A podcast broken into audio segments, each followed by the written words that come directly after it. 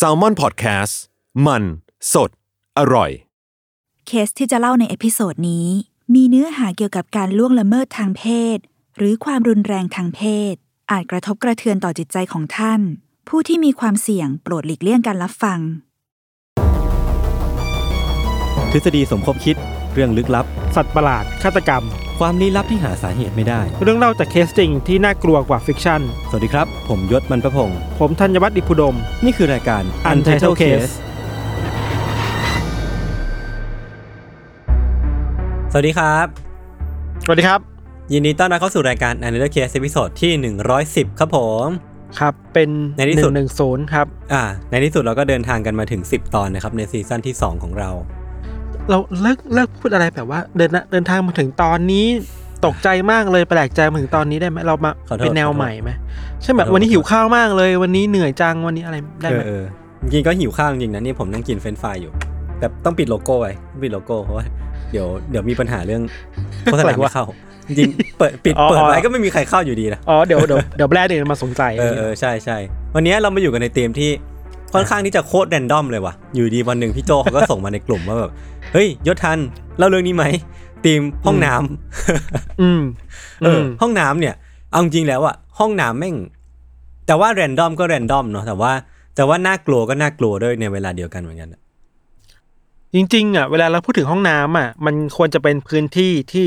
เราเข้าไปแล้วรู้สึก พักผ่อนหย่อนใจอะ ไปอือไปฉี่อะสบายไปอาบคืน้ำไม่สบายอะเออ ไปทำให้ร่างกายมันมันสบายจิตใจสบายคืออะเออแต่ว่าพอมันอยู่ในยูซีอะ เราคิดว่า ในอีกด้านหนึ่งมันก็เป็นสถานที่ที่มันถูกคน หรือถูก อะไรบางอย่างทำให้มันดูลึกลับน่ากลัวมากขึ้นก็ได้อะอืมด้วยความที่มันเป็นพื้นที่ปิดในบ้านอะเคือเไม่รู้สิ สมมติว่าเราพูดถึงคอนโดพูดถึงบ้านนะหนึ่งในที่ที่มันดูจะลับสุด อยู่ห่างสุด อยู่ลึกลับสุดอะมันควรจะเป็นห้องน้ำป่ะ เออ ใช่ใช่เพราะมันดูเป็น very private space อะเป็น very private space ว่าพื้นที่โคตรส่วนตัว คือถ้าห้องห้องหนึ่งในคอนโด หรือว่าในบ้านเนี่ย ห้องห้องหนึ่งที่จะถูกล็อกเป็นเวลาประมาณแบบแปดสิบเก้าสิบเปอร์เซ็นทุกครั้งที่ใช่มีคนอยู่ข้างในอะใช่ก็คือห้องน้ำเนาะมันไม่ใช่เออห้องนอนที่บางคนก็ไม่ล็อกห้องนอนหรือว่าอะไรพวกนี้แต่ว่าใช่ห้องน้ำเวลาเราเข้าไปอะมันจะล็อกอะแล้วมันมันคือพื้นที่ปิดตายอย่างที่พี่ทันพูดแหละแล้วข้างในนั้นอะมันจะมีอะไรเกิดขึ้นก็ได้เนาะตั้งแต่การแบบใช่ ที่เราเคยได้ยินมา spoil ไว้ก่อนอันนี้กันไม่เกี่ยวกับเรื่องที่เล่าเนาะมันจะมีการหั่นศพในห้องน้ำหรือว่าการเสียชีวิตของเอลวิสเพรสลีย์หรือว่าถ้าเป็นที่ญี่ปุ่นเองก็จะมีตำนานอย่างฮานาโกะหรือว่าพวกอ่าพวกตำนานผีอื่นๆ ซึ่งก็มีเยอะแต่ผมจำชื่อไม่ได้อะไรเงี้ยครับเออคือคือกลายเป็นว่าห้องน้ำมันก็เป็นที่ที่อุดมเรื่องเล่าประมาณหนึ่งเหมือนกันเนาะซึ่งวันนี้พวกผมสองคนก็เตรียมเรื่องเล่าที่น่าจะเป็นคนละแนวกันที่เกี่ยวกับห้องน้ำเนี่ยมาเล่าให้ทุครักบคนฟังเพื่อนกันนะคครัรับบวันนี้พี่ทันเริ่มก่อนครับ เรื่องของเราวันนี้ค่อนข้างน่ากลัวมากๆครับ มันต้องครับเตือนไว้ผมก่อนเลยครับ แล้วก็มีเนื้อหาเกี่ยวกับการล่วงละเมิดทางเพศ แล้วก็มีศพเยอะมากอืมนะครับ น่าจะสร้างความปั่นป่วนใจให้กับคนฟังได้ประมาณหนึ่งเพราะฉะนั้นใครไม่พร้อมก็พักไปก่อนนะครับ คือเรื่องนี้มันเกิดขึ้นอย่างนี้ครับ เราเริ่มต้นเล่าว่า ในเดือนกุมภาพันธ์ปีหนึ่งเก้าแปดสามนะครับ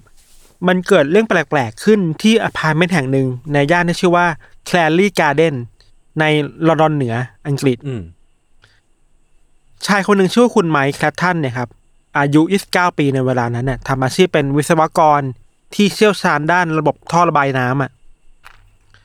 คุณไมค์เนี่ยครับ เขาก็ได้รับแจ้งมาจากชาวบ้านในย่านแครนลีย์การ์เดนว่า เฮ้ยช่วยเข้าไปดูที่บ้านพวกเขาหน่อยดิ ที่อพาร์ตเมนต์หน่อยสิว่า มันมีปัญหาอะไรเกิดขึ้นหรือเปล่า เพราะว่าท่อน้ำของพวกเขาอะ มันอุดตันมาหลายชั่วโมงแล้ว อืมอืมคือ เปิดก๊อกน้ำไปหรืออาบน้ำไปเนี่ย น้ำมันไม่ค่อยระบายอะมันมันขังกักขังไว้อะ ตามอ่างอาบน้ำตามพื้นอะไรอย่างเงี้ยครับช่วยมาดูให้หน่อยได้ไหมว่าเกิดอะไรขึ้น คุณไมค์ก็เดินทางไปที่อพาร์ตเมนต์แห่งนั้นนะครับ ในตอนหัวค่ำแล้วก็ด้วยความที่เขาพอจะรู้ระบบของไอ้ท่อน้ำอยู่บ้างอะอืมเขาก็ตรงไปตรวจสอบที่ฝาท่อระบายน้ำที่มันอยู่ที่ชั้นล่างไม่ถึงว่าอยู่ข้างนอกนะพื้นข้างนอกอะ คือส่วนใหญ่แล้วอะเวลาทางเข้าที่ระบายน้ำมันอยู่ข้างนอกตัวตึกเนาะพอเปิดฝาท่อระบายน้ำเข้าไปครับ ที่อยู่ตัวข้างๆอพาร์ตเมนต์น่ะมันมีบันไดลงไปประมาณสักสามสี่เมตรนะครับยศอืมคุณไมค์ก็พบว่าเฮ้ยสิ่งแรกที่เปิดฝาท่อมา ที่มันออกมาเลยมันคือกลิ่นเหม็นเน่า อะอืมคือลอยโชยออกมาแบบรุนแรงมากๆครับอืมพอเขาเดินลงเข้าไปใน ในท่อนั้นอะที่ลึกลงไปประมาณสามสี่เมตรอะสิ่งที่คุณไม้เห็นตรงหน้าคือว่า มันเป็นชิ้นส่วนมนุษย์อะอืมจำนวนมากอะถูกทิ้งไว้อยู่ตรงท่อน้ำตรงนั้นอะเป็นทางน้ำผ่านอะเออไม่ได้มีแค่ชิ้นส่วนที่เป็นแบบเนื้อนะยศ มีกระดูกด้วยอะอ่าอ่าที่เขามั่นใจว่ามันเป็นของมนุษย์แน่ๆเพราะว่าบางชิ้นเนื้อนะ มันยังมีเนื้อคนมันยังมีขนติดอยู่เลยอะอ่ามีมีเส้นผมติด เออ ลักษณะมันดูรู้เลยว่าเป็นชิ้นส่วนมนุษย์เนาะเออ หรือแม้แต่นิ้วอะ คุณไม้บอกว่าตอนที่ลงไปอะเขาเห็นนิ้วคนที่แบบถูกตัดไว้อะอืมเขาก็หยิบนิ้วมือขึ้นมาเทียบกับนิ้วตัวเองไว้เว้ยเอ๊ะอันนี้คือนิ้วคนจริงๆใช่ไหมนะอืมอืมเออขก็มั่นใจว่ากล้มกเหมือนกันนะเออกล้าเหมือนกันนะหลังจากนั้นเขาก็รีบแจ้งหัวหน้าตัวเองครับ หัวหน้างานอะ หัวหน้าก็บอกว่าเฮ้ยอย่าเพิ่งแจ้งตำรวจนะขอเอาไว้ชัวร์ก่อนพรุ่งนี้ไปอีกรอบนึงรับคือวันเนี้ยไปตอนกลางคืนมันมองอะไรเห็นยาก พรุ่งนี้ตอนเช้าๆเนี่ยแดดเยอะๆเนี่ยไปดูอีกรอบเอาไว้ชัวร์คืออะไร พอเช้าวันต่อมาครับ ไม้แล้วก็เจ้านาย ก็เดินทางไปที่อพาร์ตเมนต์แห่งนั้นเหมือนเดิม อืม แล้วก็มุดลงไปในท่อนั้นเหมือนเดิม พอลงไปรอบเนี้ยเขาพบว่าชิ้นเนื้อมันมันหายไปอะฮะคือมันหายไปเพราะว่าไอ้ท่อน้ำมันมีน้ำอะน้ำมันไหลอะอ่ามันพาชิ้นส่วนศพไปที่อื่นแล้วอะ ทั้งหมดเลยเหรอ เยอะจำนวนหนึ่งส่วนใหญ่อะแต่ว่ามันยังมีบางชิ้นส่วนที่ยังเหลืออยู่บ้างครับ ครับ เช่น ชิ้นส่วนเล็ก ๆ นิ้วที่แบบติดตามท่อติดตามกำแพงอะอืมก็พอเป็นหลักฐานได้อยู่เนาะพอขึ้นมาจากท่อน้ำนะพูดคุยกันกับหัวหน้างานกับสตาฟอะก็มีเข้าใจว่าเป็นเด็กผู้หญิงคนหนึ่งเดินมาดูคงอยากรู้ว่าเกิดอะไรขึ้น อืมแล้วก็แบบเฮ้ยนี่กลิ่นเหม็นๆเลยเดินมาดูมาเห็นเฮ้ยคุณหยิบอะไรมาดูกันน่ะเฮ้ยมันเป็นชิ้นเนื้อหรือเปล่าอะอืมเด็กผู้หญิงคนนี้ก็เลยเชียร์ว่าเอ้ย แจ้งตำรวจเถอะมันน่ากลัวแล้ว หลังจากนั้นครับ ทางทั้งคุณไมค์และก็หัวหน้างานก็แจ้งตำรวจให้มาตรวจสอบที่แห่งนี้เนาะว่ามันคืออะไรกันแน่ครับตำรวจที่เข้ามาตรวจสอบคดีนี้ครับ หลักๆมีสองคน คนแรกชื่อว่าปีเตอร์เจ อีกคนหนึ่งชื่อว่าสตีฟแม็กคัสเกอร์อืมที่เป็นนักสืบนะ ทั้งสองคนนะมาถึงอพาร์ตเมนต์แห่งนี้ แล้วเขาสอบถามคนในบริเวณนั้นว่า คุณเห็นอะไรแปลกๆหรือเปล่า แล้วก็มาตรวจสอบว่าชิ้นเนื้อที่อยู่ใต้ดินน่ะ ตรงท่อระบายน้ำอะ มันคือชิ้นเนื้อมนุษย์จริงๆไหมก็จริง ๆ แหละ คือมันชัดเจนมากมันมีนิ้วมันมีขนมันมีเส้นผมอะนะคุณสารวัตรสตีฟอะครับ ก็ไปคุยกับคนที่อยู่ในอพาร์ตเมนต์แห่งนั้น แล้วก็ได้รู้ว่าในคืนก่อนหน้านี้ไม่นานนะยศ มีชาวบ้านที่ได้ยินเสียงเหมือนใครสักคนหนึ่งนะกำลังขูดอะไรบางอย่างในตอนกลางคืนน่ะฮะโอ้โห เวิร์บคือขูดอะโอ้โห น่ากลัว ขูดแบบอยู่ข้างๆอพาร์ตเมนต์น่ะครับ พอเปิดประตูออกไปดูเพราะว่าเป็นชายคนหนึ่งที่ ชายคนเนี้ยอาศัยอยู่ชั้นบนสุดของอพาร์ตเมนต์ชื่อว่าเดนนิสนิวเซนอืมวัยสามสิบแปดปี ครับ แล้วก็พอมองหน้ากันก็จากกันไปไม่ได้อะไรมากคงกลัวๆกันนะเนาะส่วนสารวัตรเจครับ ก็พบว่าเฮ้ยปัญหาท่อระบายน้ำที่มันตันอยู่ในอพาร์ตเมนต์เนี้ยมันเกิดขึ้นแค่ชั้นบนของห้องพักว่ะอืมพวกชั้นล่างอะ ไม่มีปัญหาเลย ซึ่งอย่างนี้มันแปลว่าถ้ามันจะมีปัญหาอะไรสักอย่างหนึ่งอะมันควรจะมีท่อน้ำอุดตันในระหว่างชั้นบนมากกว่าชั้นล่างอะเนกอะปะอ่าอ่าอ่าคือชั้นล่างมันไม่มีปัญหาเรื่องท่อน้ำอุดตันเลยอะครับ ปัญหาอยู่ชั้นบนแปลว่ามันต้องมีอะไรไปติดอยู่ตรงท่อน้ำของชั้นบนเว้ยอืมแล้วประกอบกับข้อมูลที่สตีฟได้มาว่า เฮ้ยมันมีไอ้คุณเดนนิสนิวเซนเนี่ยไปขูดอะไรบางอย่างตอนกลางคืนเนี่ยอืมแล้วคนเนี้ยพูดอะไรอะขุดอะไรแล้วไปอยู่เออแล้วคนนี้อยู่ชั้นบนสุดอะ พอรู้แบบเนี้ยครับพวกเขาก็เลยเดินขึ้นไปบนอพาร์ตเมนต์แห่งนั้น เดินขึ้นไปบนชั้นบนสุดอะซึ่งเป็นห้องใต้หลังคาครับ เป็นห้องประมาณหนึ่งนะ ข้อมูลคือว่าข้อมูลที่เราไปอ่านมาจากสารคดีอะครับ คือตอนที่ตำรวจเดินเข้าไปเคาะประตูห้องของนิวเซนน่ะเคาะได้แป๊บเดียวนิวเซนก็เปิดออกมาแบบเหมือนปกติเลยอะเหมือนไม่มีอะไรเกิดขึ้นน่ะ อืมตำรวจบอกว่าสวัสดีครับคุณนิวเซนพวกเราขอมาคุยคุณเรื่องท่อระบายน้ำนะครับอืม นิวเซนก็แบบยิ้มเล็ก ๆ ที่มุมปากอะแล้วก็พูดว่าเฮ้ยมันแปลกมากเลยนะครับที่คุณมาหาผมแค่เรื่องท่อระบายน้ำอะอืมคือแบบเฮ้ยมันมีอะไรปะวะ เออ มันดูดูมีดูแบบรู้รู้อะดูรู้อะเออนิวเซนก็เปิดประตูให้ตำรวจเข้าไปในห้องครับ วินาทีแรกที่ตำรวจเข้าไปแล้วรู้สึกคือว่ากลิ่นเนี้ยมันคือกลิ่นเหม็นเดียวกับที่เกิดขึ้นในท่อระบายน้ำอะอืม แล้วมันแปลว่าถ้ามันมีชิ้นส่วนศพในท่อระบายน้ำอะ มันน่าจะมีศพในห้องแห่งนี้ด้วยอะครับ ความพีคและความน่ากลัวคือว่าในระหว่างที่พูดคุยกับนิวเซนในห้องอะ นิวเซนทำเหมือนทุกอย่างปกติมากเลยอะอืมพูดคุยแบบสมอลท้องสวัสดีคุณเป็นยังไงบ้าง คุณในรู้ในนี้สุภาพมากๆครับ แต่ด้วยเซนส์ของตำรวจที่แบบรู้ว่าไอเนี่ย มันไม่ดีแน่เออเออเออๆแล้วแบบโมโหว่ามันจะเล่นอะไรกันนักหนาวะตำรวจเลยพูดกับนิวเซนไปตรงๆเลยว่าเฮ้ยคุณอยู่เล่นได้แล้ว บอกมาสักทีเถอะว่าศพอยู่ไหนอือฮึ คือแบบเริ่มอ้อมค้อนได้แล้วอะมันมาบอกชัดๆเถอะจะได้กลับบ้านกันอะไรเงี้ยนิวเซนนิ่งไปแป๊บเดียวเท่านั้นอะแล้วก็ค่อยๆชี้ไปที่ตู้เสื้อผ้า อืมแล้วบอกว่า อยู่ในนั้นอะ เข้าไปดูดิอืมพอเปิดตู้เข้าไปอะมีถุงขยะสีดำสองถุงใหญ่ๆอยู่ในนั้นนายศตำรวจรู้เลยอะว่าด้วยเซนตำรวจนะว่าไอ้ถุงเนี่ยคือถุงที่มีศพแน่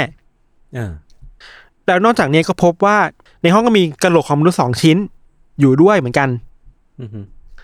พอรู้วินตำรวจก็เลยโอเค จับนิวเซนใส่กุญแจมือแล้วก็ขึ้นรถพาไปสอนอ ในระหว่างที่อยู่บนรถนั้นนะครับสารวัตรสตีฟที่อยู่ข้างๆนิวเซนก็นึกขึ้นมาได้ว่า ในถุงน้ำที่เขาเห็นน่ะ มันดูมีชิ้นส่วนมนุษย์ที่เยอะมากๆเลยนะอืมเลยถามนิวเซนไปว่าเฮ้ยตกลงแล้วคุณฆ่าไปกี่คนหนึ่งคนหรือสองคน นิวเซนค่อยๆตอบว่า ไม่ใช่หรอก สิบห้าถึงสิบหกคนต่างหากล่ะโอ้โหตอบด้วยนิ่งๆอะยศ เออเออเออเออคือคำตอบของนิวเซนแปลว่าตำรวจอะไม่ได้เผชิญหน้ากับฆาตกรทั่วไปอะแต่เป็นฆาตกรต่อเนื่องที่ฆ่าคนมาเยอะมากๆแล้วอะครับ แต่ถ้าจำนวนคือสิบห้าถึงสิบหกศพจริงๆอะนี่จะเป็นฆาตกรต่อเนื่องที่น่ากลัวแล้วก็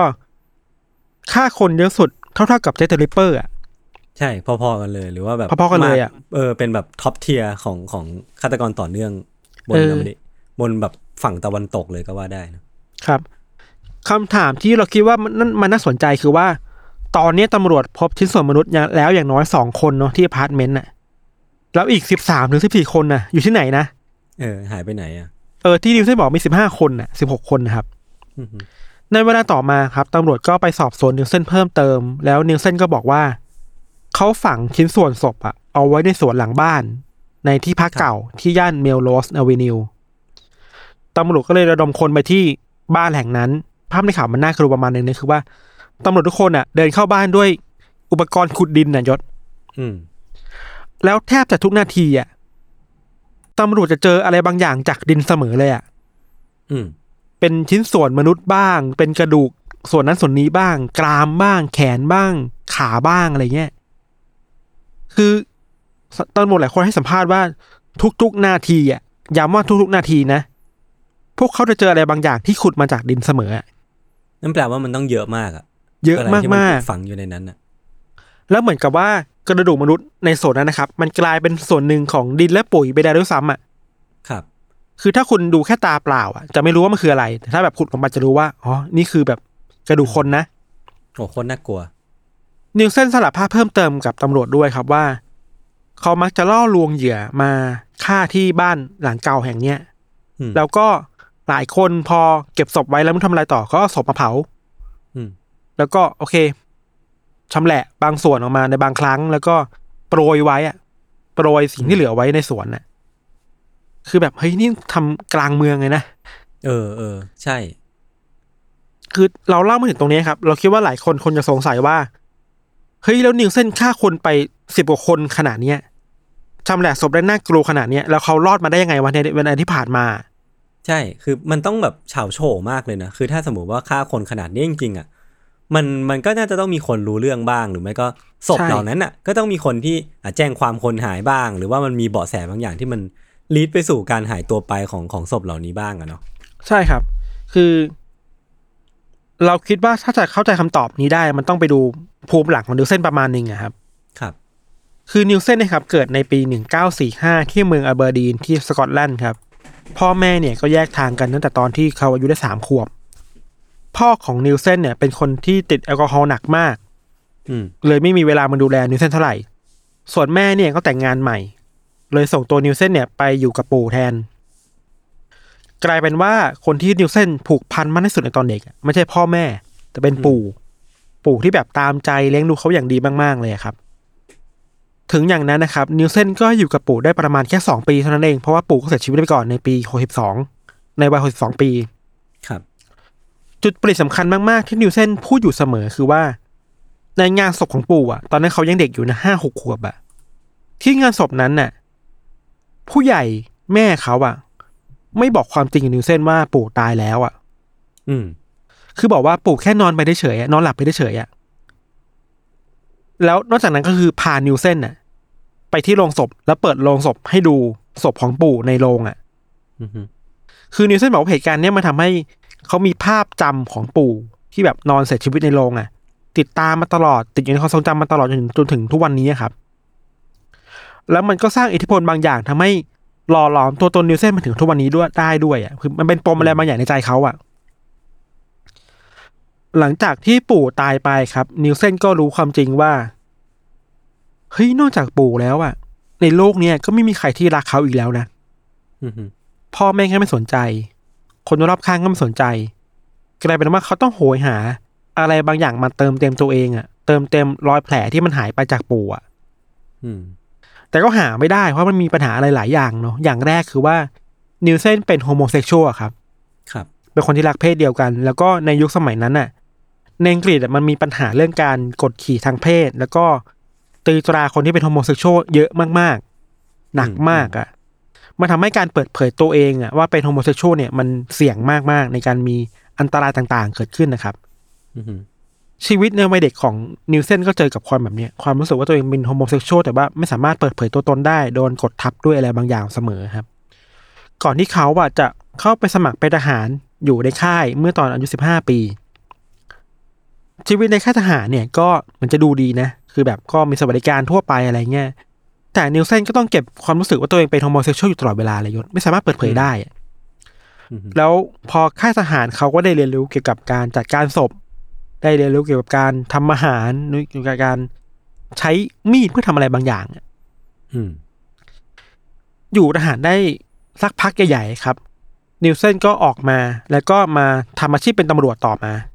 ครับเราคิดว่าไอการเปลี่ยนอาชีพมาเป็นตำรวจเนี่ย มันน่าจะตอบโจทย์ได้ว่าอ๋อทำไมนิวเซนถึงหนีมาได้ตลอด คือรู้ว่าตำรวจทำงานยังไงอะ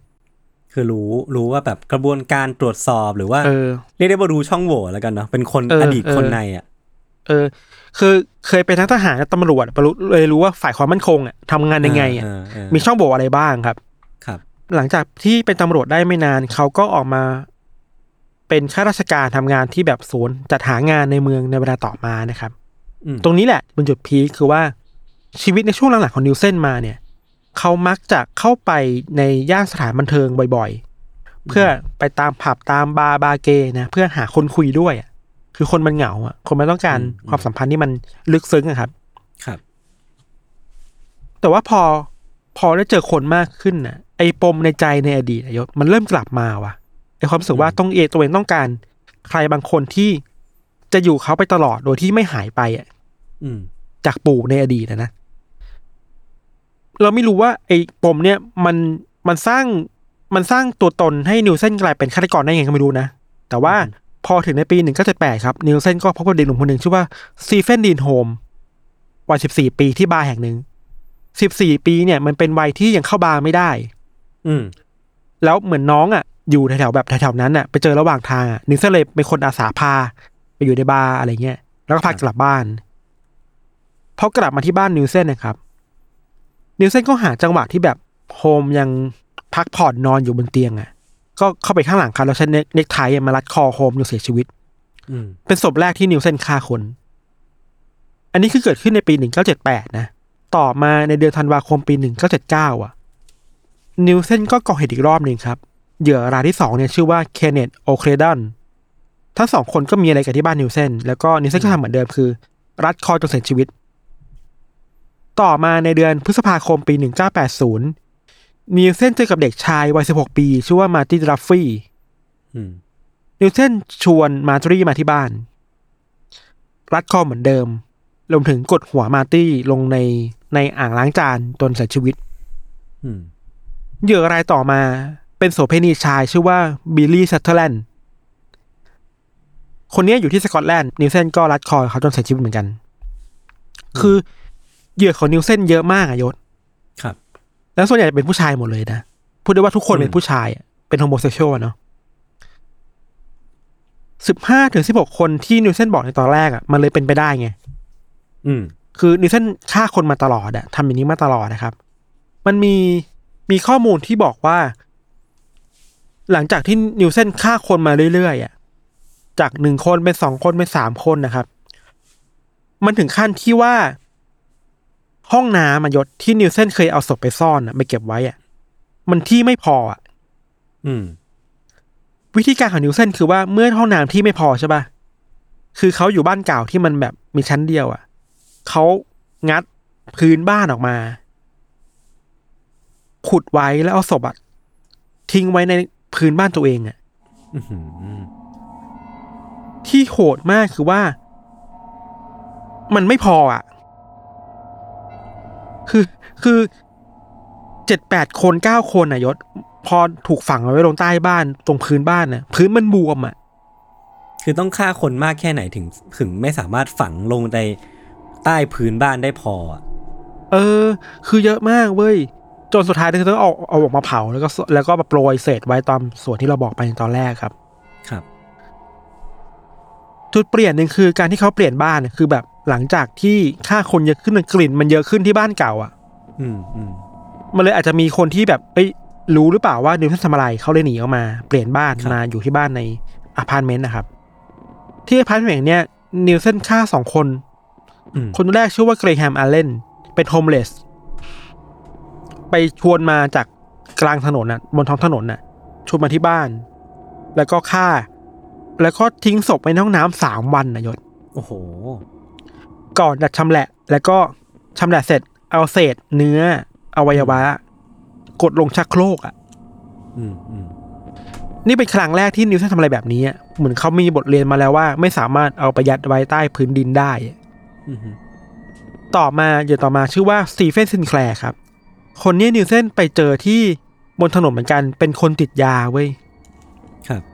นิวเซนก็ไปล่อลวงมา แล้วก็มาฆ่าที่บ้าน แล้วก็ชำแหละศพ แล้วก็กดศพ กดชิ้นส่วนศพอะลงชักโครกเหมือนเดิม ตลอดเวลาที่ผ่านมายศ นิวเซนรู้ตัวมาตลอดนะว่าตัวเองทำอะไรบ้างอะอืมอาจจะมีบางครั้งที่เขาบอกว่าเฮ้ยเขาฆ่าคนมาเขาลืมอะคือคือเมาอะ แต่ว่าส่วนใหญ่แล้วนิเทนรู้ตัวตลอดว่าฆ่าใครเลือกเหยื่อยังไงอะแล้ววิธีการของเขาคือ เขาเลือกห้องน้ำเป็นที่เก็บศพที่ดีที่สุดในห้องของบ้านนะอืม เพราะรู้ว่าถ้ามีใครมามาหาเขาที่บ้านมาเยี่ยมเขาที่บ้านน่ะ คงแบบเขาคงกันได้อะนึกออกปะคือมาที่ห้องรับแขกได้แหละ แต่คงกันไม่ให้เข้าห้องน้ำได้อะ อืมอืมเออ ซึ่งอะไรอย่างนี้มันกลายเป็นว่าห้องน้ำจากที่ที่มันเคยเป็นที่ที่ปลอดภัยดูแบบสะอาดอะมันกลายเป็นที่ที่แบบโหนี่คือที่ที่คุณซุกซ่อนอาชญากรรมมาไว้อะอืมอืมแล้วไม่ใช่แค่คนสองคน ไม่ใช่แค่คดีหนึ่งคดีมันเป็นแบบสิบห้าสิบหกคดีเผลอๆจะมากกว่านั้น ใช่ครับ จริงๆ คดีนี้มันไม่ได้ซับซ้อนมากยศ เพราะว่าหลังจากที่ตำรวจมาจับนิวเซนได้ที่บ้านที่อพาร์ตเมนต์น่ะครับนิวเซนก็ยอมบอกหมดเลยนะทำอะไรมาบ้าง อืมอืมสุดท้ายก็ถูกศาลจำคุกตลอดชีวิต แล้วก็เสียชีวิตในคุกในปี 2018 อืมจริงๆเนี่ยการต่อสู้คดีมันไม่ค่อยมีอะไรมากเว้ยคือเขายอมรับตลอดเลยเขาทำอะไรบ้าง พูดอืมพูดมาตลอดเลย สิ่งหนึ่งที่น่ากลัวมากๆเราคิดว่าคดีเนี้ย ดีเทลมันมีประมาณนี้แหละไม่เยอะมาก แต่เรื่องที่ต้องคุยต่อมันเยอะมากเว้ยเรื่องแรกคือว่าที่เราตั้งคำถามว่า แล้วเขาทำยังไงไม่ให้โดนจับอะอืมสิ่งหนึ่งที่นิวเซนเรียนรู้จากการเป็นตำรวจคือตำรวจมักจะไม่สนใจคนที่เป็นโฮมเลส แล้วก็คนที่เป็นโสเพณีอะอืมคนที่เป็นอยู่ชายขอบสังคมอะตำรวจจะไม่ค่อยสนใจว่าเรามีคดีอะไรเกิดขึ้นน่ะ แล้วหลังจากที่นิวเซนถูกจับเข้าคุกไปครับ เขามีนิสัยที่ชอบใช้เทปบันทึกเสียงอะพูดพูดเรื่องราวตัวเองลงในเทปอะอืมอืมอืมเขียนหนังสือเขียนจดหมายหาคนข้างนอกอะนิวเซนบันทึกเรื่องราวทั้งหมดเนี้ยเอาไว้หมดเลยนะครับนิวเซนบอกด้วยว่าเขาเลือกเหยื่อ เพราะว่ารู้ว่าตำรวจอะจะไม่สนใจคนที่เป็นโฮมเลสและโสเพณีเว้ยอืมซึ่งมันก็จริงอย่างที่เขาคาดไว้ เพราะว่าเขาก็สามารถทำมันต่อมาได้เรื่อยๆเรื่อยๆจนแบบ กี่ศพก็ไม่รู้อะใช่ ข้อมูล16ศพที่ ที่ฆ่าไปอะครับ มีเพียงแค่ประมาณไม่ถึงสามคนด้วยซ้ำอะที่ถูกแจ้งว่าหายตัวไปอะยศ อืมอืมอืมคือส่วนใหญ่แปดสิบเก้าสิบเปอร์เซ็นต์น่ะ หายไปโดยที่ไม่มีใครสนใจเลยนะอันเนี้ยเป็นเหตุผลข้อหนึ่งที่ทำให้การฆ่าคนของนิวเซนมัน มันไม่ถูกรับรู้อะครับ เออ ต่อมาคือนิวเซนเป็นคนที่มี passion ในการฆ่ามากๆอะซึ่งน่ากลัวมากและไม่ดีมากๆครับ passion ของเขาคือว่า เขารู้ว่าตัวเองต้องการอะไรอะเขาต้องการคนที่มันอยู่เคียงข้างเขาอะครับ แล้วการฆ่าคนของนิวเซนเนี่ยมันคือการที่เหมือนสร้าง remark อะสร้าง อืมเหมือน remark แปลว่าเหมือนสร้าง trophy ถ้วยเอาไว้ให้ตัวเองได้แล้วอะอืม เออ แล้วบางครั้งการที่โปรยเศษกระดูกเอาไว้ที่ข้างข้างๆสวนอะแล้วเขามองเห็นสิ่งนี้ทุกวันอะมันแปลว่าเนี่ย คนที่เขาฆ่าอยู่กับเขานะโหโคตรน่ากลัว รวมถึงวิธีการที่ ไม่รีบทำลายศพอะครับอย่างบางศพครับที่เราบอกว่าตายไปแล้วสามวันนึงเก็บไว้ในห้องน้ำอะอืมก็แปลว่านิวเซนมีความผูกพันกับสิ่งที่เรียกว่าศพค่อนข้างเยอะมากเลยยศอืมดีเทลตรงนี้เราไม่รู้พูดดีไหมแต่พูดไว้ก่อนก็ได้ คือว่า มีบางศพอะครับ ที่นิวเซนฆ่าไว้แล้วเก็บไว้ในห้องน้ำอะอืมตามบางรายงานข่าวบอกว่านิวเซนเข้าไปอาบน้ำพร้อมศพอะยศอืมอืม คือวางศพไว้ข้างๆตรงที่ตัวเองอาบน้ำอะอืมน่ากลัวมากน่าก แล้วที่น่ากลัวใหญ่ไปเลย อันนี้ขอคอชั่นไว้แรงๆมากๆนะครับ บางศพอะ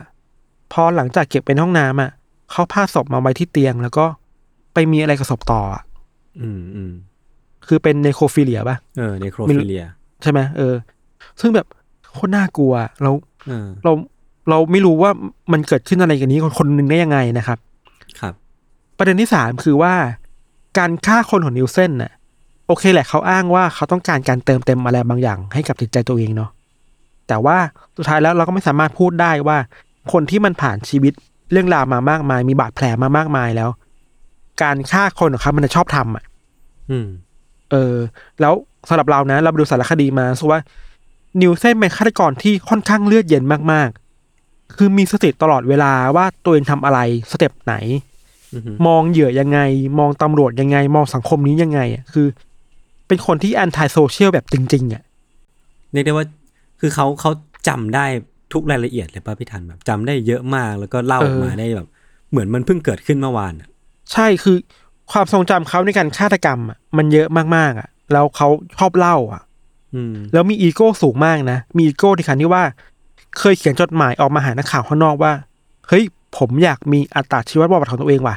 อืมผมเขียนไปแล้ว คุณตีพิมพ์ให้หน่อยได้ไหมอืมคือนิวเซนอยู่กับปมของการที่อยากเป็นที่รับรู้ตัวตนมากๆอะยศครับ เราว่านี่แหละไอ้ปมในวัยเด็กอะที่แบบรู้สึกว่าตัวเองไม่มีใครรักอะอืมอ้างว้างแล้วก็มีเหตุการณ์ที่เห็นศพกับตา เป็นครั้งแรกอะที่แบบอืมศพจริงๆนะใกล้ๆตัวนี่นะ มันน่าจะสร้างปมอะไรบางอย่างให้ นิวเซนมีความผูกพันหมกมุ่นกับศพเป็นพิเศษอะอืมอืมเออ เราพูดมาตลอดว่าเวลาเรามองถึง serial killer เนี่ยไอประสบการณ์วัยเด็กเนี่ยมันคือตัวชี้วัดเลยนะว่าคุณเจออะไรมาบ้างอะจริงจริงเออ นี่แหละครับ คือเรื่องราวของนิวเซนที่เราคิดว่าค่อนข้างน่ากลัวมาก เป็นทางฆาตกรต่อเนื่อง เป็นทั้งฆาตกรที่หมกมุ่นกับศพเป็นพิเศษอะอืมครับ แล้วใช้ห้องน้ำเป็นที่ที่ทั้งฆ่า ทั้งเก็บศพเอาไว้ ทั้งเอาเหยื่อ มาชำแหละ แล้วก็กดทิ้งลงชักโครกอะอือฮึคือเราตอนเราเขียนสคริปต์เรื่องเนี้ยเราไม่กล้าเข้าห้องน้ำเลยเว้ยคือเรามองเห็นภาพที่นิวเซนกำลังอาบน้ำกับศพอะโอ้เออเออก็จริงมันเป็นคือมันโหดเกินไปอะเออโหดเกินไปครับ เออ เราคิดว่าเนี่ยประเด็นเนี้ยมันน่าพูดถึงเนาะคือ จริง ๆ มันมี detail ในคดีนี้เยอะมากยศสารคดีพูดถึงเรื่องนี้เยอะมาก แต่เราขอข้ามไปเพราะบางทีมัน มัน disturb เกินไปอะอืม เราเลยเลือกมาแบบคร่าวๆเพราะเราระวังตัวในเรื่องนี้มากมันน่ากลัวมากเว้ยครับนั่นแหละครับ สุดท้ายแล้วคือฆาตกรหนึ่งคนมันจะลอยนวลได้อะมันฉลาดมากเลยนะเออคือ ใช้คำว่าฉลาดจะเหมือนดูเหมือนจะไปชม แต่ว่ามันคือคำนิยามอะจริง ๆ ว่า คือเขารู้วิธีในการอืมเลือกเหยื่อว่าแบบจะเลือกยังไงให้ให้รอดพ้นสายตาตำรวจ เพราะว่าที่พิธันเล่ามาคือเขาเคยเป็นตำรวจ แล้วก็รวมทั้งเคยเป็นทหารด้วยเขารู้ดีว่าอืมการเลือกเหยื่อที่เป็นโสเพณีที่โดยเฉพาะเป็นเป็นเป็นผู้ชายที่แบบ เป็นคนไร้บ้านเป็นคนที่มาจากต่างจังหวัดเงี้ยอืมคือไม่มีไม่มีทางเลยที่ตำรวจจะสนใจคนเหล่านี้ในยุคนั้นอะ ใช่เออแม่งเป็นความจริงที่เจ็บปวดอะเออยศพูดอันนี้ก็ดีน่าสนใจคือ ไม่เป็นเพียงแค่เป็น homeless หรือว่า sex worker นะ อืม จะเป็น homosexual ด้วยอะสามอย่างอ่าพร้อมกันอะใช่ที่ใช่ใช่ใช่สังคมอังกฤษในเวลานั้นอะ ยังมองว่าสามสิ่งเนี่ย คือเป็นสิ่งที่ไม่สำคัญอะ แล้วยังถูกตรีตราเยอะมากอะ อืมอืมเออ คือ ชายขอบของชายขอบของชายขอบอีกทีนึงอะโอ้โหเออเออใช่เออซึ่งมันน่ากลัวนะเวลาอาชญากรฆ่าคนแล้วเขาเลือกเหยื่อที่เป็นแบบเนี้ยมันทำให้ครับคดีมันไม่ถูกรับรู้ครับ อืมอืมแล้วบทวิเคราะห์ในเวลาต่อมานะเขาบอกว่าสุดท้ายแล้วไอ้การที่นิวท่านถูกจับอะมันเป็นสิ่งที่เขาคาดการณ์ไว้อยู่แล้วแหละอืมอยากถูกจับด้วยซ้ำไปอืมคือรู้อะวิธีการแบบเนี้ยเดี๋ยวคนก็รู้แหละในการทิ้งชิ้นส่วนมนุษย์ลงชักโครกอะ เดี๋ยวก็มีคนเจอ เดี๋ยวก็ตามหาเขาเจอได้ อืม แต่ในเส้นต้องการถูกรับรู้ตัวตนไงอืม ซึ่งน่ากลัวนะเราควรทำสังคมให้มันแบบเฮ้ยทำไมเราสัเรามาเราสร้างสังคมที่มันกลายเป็นสังคมที่มีฆาตกรที่โหยหา แสงขนาดเนี้ยเอเอออ น่ากลัวมากสังคมเราก็น่ากลัวประมาณหนึ่งที่สร้างคนแบบนี้ขึ้นมาได้อะ ครับ ครับยศว่าไงบ้างคดีนี้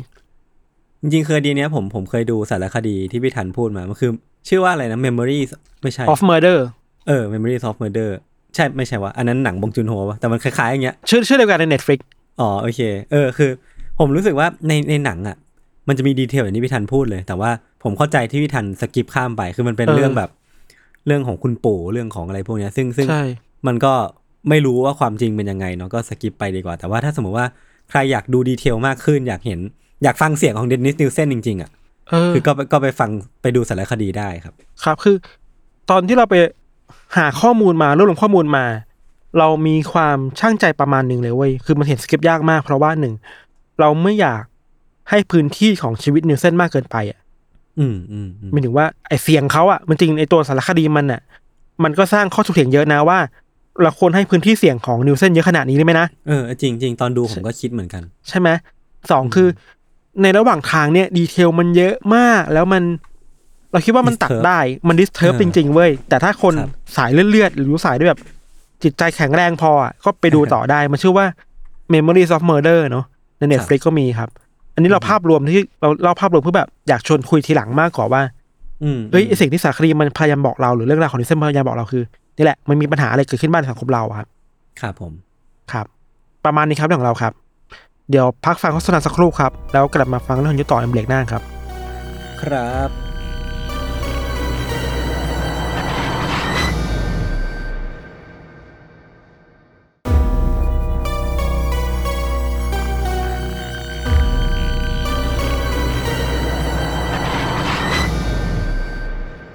โอเคครับ ก็กลับมาอยู่ในเบรกที่ 2 ของรายการ a n a l y Case เอพิโซดที่ 110 นะครับ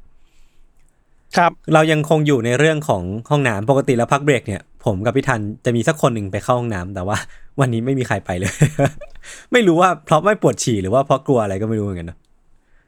เขาเรียกว่าเตรียมตัวมาดีหรือเปล่าอะอยู่ที่คุณอะเตรียมตัวโอเคมาโอเคแบบอ่านรายการแบบคุณทุ่มเทให้รายการนี้แค่ไหนวะอ่าๆจริงจังแค่ไหนวะโอเคโอเคเออเออผมก็ขี้เกียจเถียงแล้วเออเถียงไปก็ผมก็แพ้อยู่นี่เออคือเรื่องเนี้ย เรื่องที่ผมกำลังจะเล่าเนี้ยเป็นเรื่องอีกอีกเรื่องหนึ่งที่ เกิดขึ้นในเกาหลีใต้ คือผมอะรู้สึกว่าสิบตอนที่ผ่านมา ผมเล่าเรื่องในเกาหลีแบบ เยอะเหมือนกันนะสามสี่ตอนถ้าที่จำไม่อืมจำไม่ผิดอะคือมันอืมเหมือนผมก็เพิ่งไปเจอมาว่าจริงๆแล้วเรื่องราวในเกาหลีใต้มันก็มีเรื่องพีคๆเยอะมีเรื่องแบบที่น่าพูดถึงเยอะเหมือนกันครับ คืออันเนี้ยมันเป็นคดีฆาตกรรมที่นำมันนำไปสู่การตั้งคำถามที่ต่อสังคมที่ค่อนข้างยิ่งใหญ่ คือตัวคดีเองอะไม่ได้ซับซ้อนไม่ได้ซ่อนเงื่อน แล้วก็ไม่ได้มีผู้เสียชีวิตเยอะ แต่ว่าอืมมันมีบางอย่างในคดีเนี้ยที่มันนำไปสู่การวิพากษ์วิจารณ์สังคมแบบขั้นตอนใหญ่โตมากเลย จุดเริ่มต้นของเรื่องเนี้ยพี่ทันมันอยู่ที่ย่านกังนำที่แบบ ผมก็เคยเคยเมนชั่นถึงย่านนี้ไปแล้วว่ามันเป็นย่านที่พลุกพล่านมากๆมีคนอยู่เยอะ แล้วก็เป็นย่านที่มีความเจริญสูงอะแล้วก็มีทั้งแบบทั้งตอนกลางวันก็มีทั้งย่านธุรกิจและตอนกลางคืนก็มีทั้งแบบย่านที่เป็นเป็นย่านเริงรมย์อะไรพวกเนี้ยนะครับสำหรับใครที่ไปที่เคยเคยไปเกาหลีใต้อะการเดินทางหลักที่เราคุ้นเคยกันอะพี่ทันก็น่าจะเป็นพวก รถไฟฟ้าใต้ดินเนาะเอออืมคือแบบเราก็มักจะเห็นจากซีรีส์จากหนังเลยพวกเนี้ยที่ที่ตัวละครก็จะเดินทางผ่านรถไฟฟ้าใต้ดินเป็นเป็นการเดินทางหลักครับทีเนี้ยณบริเวณใกล้ๆกับทางออกที่ 10 ของสถานีกังนำอะมันก็มีร้านคาราโอเกะแห่งหนึ่งตั้งอยู่ครับ แล้วก็ในร้านแห่งเนี้ยมันก็มีห้องน้ำของร้านเนี้ยตั้งอยู่ แล้วก็ในห้องน้ำตอนเนี้ยตอนประมาณเที่ยงคืนเนี่ยครับมันก็มีผู้ชายคนหนึ่งครับที่กำลังเฝ้ารออะไรบางอย่างอยู่ในห้องน้ำแห่งนั้นอืมคือผู้ชายคนเนี้ยมีชื่อว่าคิมซองมิน เขาเนี่ยมีอายุประมาณ 34 ปีในขณะนั้น คือตัวเขาเองอะพี่ธันก็เป็นพนักงานที่ร้านค้าแห่งหนึ่ง น่าจะเป็นร้านขายเหล้านะครับที่ในย่านกังนำนี่แหละ แล้วก็ในวันที่ 17 พฤษภาคมปี 2016 เนี่ยเวลาประมาณเที่ยงคืนครึ่งอย่างที่ผมได้บอกไปอืมเขาเนี่ยคิมซองมินเนี่ยก็ได้เข้าไปปักหลักอยู่ในห้องน้ำแห่งเนี้ยของที่ร้านคาราโอเกะแห่งเนี้ยครับ ซึ่งมันเป็นห้องน้ำที่ต้องบอกก่อนว่าเป็นห้องน้ำยูนิเซ็กซ์มันไม่ได้แบ่งเพศหญิงชายเนาะเป็นเป็นห้องน้ำที่ใครก็สามารถเข้าได้เนาะ คือคิมซองมินเนี่ยก็รออยู่ในห้องน้ำแห่งเนี้ยครับรอแล้วรอเล่า คนเข้ามาคนแรกเนี่ยเป็นผู้ชายก็ไม่มีอะไรเกิดขึ้น คนที่สองยังเป็นผู้ชายอีก คนที่สามสี่ห้าหกก็ยังคงเป็นผู้ชาย จนคนต่อไปเนี่ยพี่พอเดินเข้ามาข้างในเนี่ยพอคนต่อไปเดินเข้ามาข้างในเนี่ยคิมซองมินเนี่ยครับเขาก็รีบพุ่งเข้าไป เอามีดขนาดที่ยาวประมาณ 32.5เซนติเมตรอะยาวกว่าหนึ่งไม้บรรทัดอีกอะแทงเข้าไปที่ที่หน้าอกของคนคนเนี้ยสี่ครั้งจนเขาเนี่ยเสียชีวิตคาที่ แล้วก็เนี่ยคือเรื่องราวทั้งหมดพี่ทันที่เกิดขึ้นในที่เกิดเหตุ คือมันอืมเป็นเรื่องราวของคนสองคนที่แทงกันแล้วก็ฆ่ากันตายอืมแต่ว่าสาเหตุที่ทำให้คดีเนี้ยมันเป็นที่พูดถึงอะพี่ทันมันเกิดขึ้นหลังจากที่เหตุเกิดไปแล้ว แล้วก็มีการจับกลุ่มตัวฆาตกรคือคิมซองมินเรียบร้อยแล้วอืมซึ่งหลังจากที่คิมซองมินเนี่ยถูกตำรวจเข้าจับกลุ่มเลยครับ เรื่องราวเนี่ยมันก็ถูกเปิดเผยออกมาประมาณว่า ตัวเขาเองอะตัวคิมซองมินเองเนี่ยไม่ได้รู้จักกันกับเหยื่อเป็นการส่วนตัว คือเป็นใครก็ไม่รู้เลยเป็นคนแปลกหน้าต่อกันละกันน่ะ แต่ว่าสาเหตุที่คิมซองมินเนี่ยเลือกฆ่าคนคนเนี้ยอย่างเครียดแค้นอะเพราะว่าเธอเนี่ยเป็นคนแรกที่เข้ามาในห้องน้ำนี้ และเป็นผู้หญิง คือสาเหตุอืมมันแค่นี้เองเว้ยคนที่หนึ่งถึงอืมหกอะเป็นผู้ชาย พอคนที่เจ็ดอืมเดินเข้ามาแล้วเป็นผู้หญิงอะอืมเป็นเหตุผลเพียงเท่านี้เองที่ทำให้เขาพุ่งชาร์จเข้าไปแล้วก็เอามีดที่เตรียมมาแทงเข้าไปที่คนคนนี้จนเสียชีวิตอะมเออเพียงเพราะว่าเธอเป็นผู้หญิงเท่านั้นเอง คือพอสาเหตุที่ทำให้ผู้หญิงคนหนึ่งครับที่ มีอายุแค่ 23 ปีอะต้องถูกฆ่า เพราะว่าเธอเป็นเป็นผู้หญิงอะคดีเนี้ยมันก็เลยถูกพูดถึงในแง่มุมเรื่องราวของมิโซจินีเรื่องราวของการเกลียดชังผู้หญิง แล้วก็เป็นประเด็นของความปลอดภัยของผู้หญิงที่คนก็ตั้งคำถามกันพวกผู้หญิงในเกาหลีใต้ก็ตั้งคำถามกันอย่างหนักหน่วงมากๆ อย่างหนาหูมากๆ แล้วก็ก่อนจะไปถึงตรงนั้นเนี่ยก่อนที่จะมา discuss ตรงเนี้ยครับผมขอเล่าถึงเรื่องราวของฆาตกรอย่างคิมซองมินก่อนละกันอืมสิ่งแรกที่หากเรา search ในคดีเนี้ยในอินเทอร์เน็ตแล้วจะเจอก็คือ คำให้การของคิมซองมินที่เขาให้ไว้หลังจากถูกจับมานะครับ คือเขาเนี่ยบอกกับตำรวจว่าที่ผ่านมาในชีวิตเขาอะเขาถูกผู้หญิงเนี่ยหมางเมินมาโดยตลอดเลย และสาเหตุที่ทำให้เขาลงมือก่อเหตุอะพี่ทัน ก็เพราะว่าเขาเนี่ยทนมันไม่ได้อีกต่อไป ที่จะถูกผู้หญิงหมางเมิน คือมันเป็นเพราะคำให้การนี้เองอะที่ทำให้คดีเนี้ยมันกลายเป็น controversial อะมันเป็นครับคำให้การที่ค่อนข้างเด่นชัดมากๆว่าคิมซองมินคนเนี้ยมีความเห็นที่ค่อนข้างชัดเจนมากๆว่า เขาเนี่ยต่อต้านเพศหญิงว่าแบบมีอคติมีความเกลียดชังที่ตรงไปตรงมามากๆกับเพศหญิงนะครับ แต่ว่ามันก็ยังมีประเด็นอื่นที่อยู่ในคดีเรื่องนี้ด้วย ก็คือ ประเด็นสุขภาพจิตของคุณคิมซองมินพอหลังจากคิมซองมินเนี่ยถูกจับได้ 2 วันวันที่ 18 พฤษภาคมเนี่ยคุณแม่ของคิมซองมินเนี่ยครับก็นำเอกสารมายืนยันกับทางการว่าลูกชายของเธอเนี่ยอยู่ภายใต้การรักษาอาการเรื้อรังมาตั้งแต่ปี 2008 แล้วอืมคือที่ผ่านมาตั้งแต่ปี 2008เป็นต้นมาเนี่ยครับคิมซองมิน เข้าโรงพยาบาลหลายต่อหลายครั้งด้วยอาการทางจิตของเขาเอง ซึ่งหมอเนี่ยเคยวินิจฉัยไว้ว่าอาการมันจะหนักขึ้นหนักขึ้น หากเขาไม่ทานยาตามที่หมอสั่ง เขาก็เลยได้มีการทานยาแล้วก็ได้รับเมดิเคชันมาตามปกติตั้งแต่ตอนนั้นเป็นต้นมาเนาะแต่ว่าหลังจากนั้นนะพี่ทัน ในต้นปี 2016 อะ ก่อนหน้าที่จะเกิดเหตุประมาณ 3-4 เดือนอะคิมซองมินอะหนีออกจากบ้านไปเว้ยทำให้เขาไม่ไม่ได้รับการรักษาหรือว่าไม่ได้ไปเข้าโรงพยาบาล แล้วก็แน่นอนคือเขาไม่ได้เทคยาตามที่หมอสั่ง ตั้งแต่ตอนนั้นอะ เป็นเวลา3-4เดือน จนมันกระทั่งอืมมาถึงวันที่เกิดเหตุขึ้นนะนะครับ แล้วเพื่อเพื่อการเดินหน้าของคดีอะตำรวจก็ต้องทำการตรวจสอบอาการทางจิตของคิมซองมินเพิ่มเติมว่ามันมีโรคอะไรเป็นพิเศษไหมหรือว่ามันมันสามารถใช้ในชั้นศาลได้หรือเปล่า มันก็เป็นหนึ่งในกระบวนการที่ต้องทำอะนะครับ ซึ่งผลการวิเคราะห์เนี่ยมันก็เปิดเผยอาการต่างๆของคิมซองมินในอดีตเขานะครับว่าตั้งแต่ยังเป็นวัยรุ่นเนี่ยคิมซองมินมักมีอาการหูแว่ว แล้วก็เริ่มมีความคิดที่ไม่ดีกับผู้หญิงในเวลาต่อมาตอนนี้เขาเหมือนอยู่ในในโบสถ์แห่งหนึ่งนะครับ คือเขาเนี่ยมี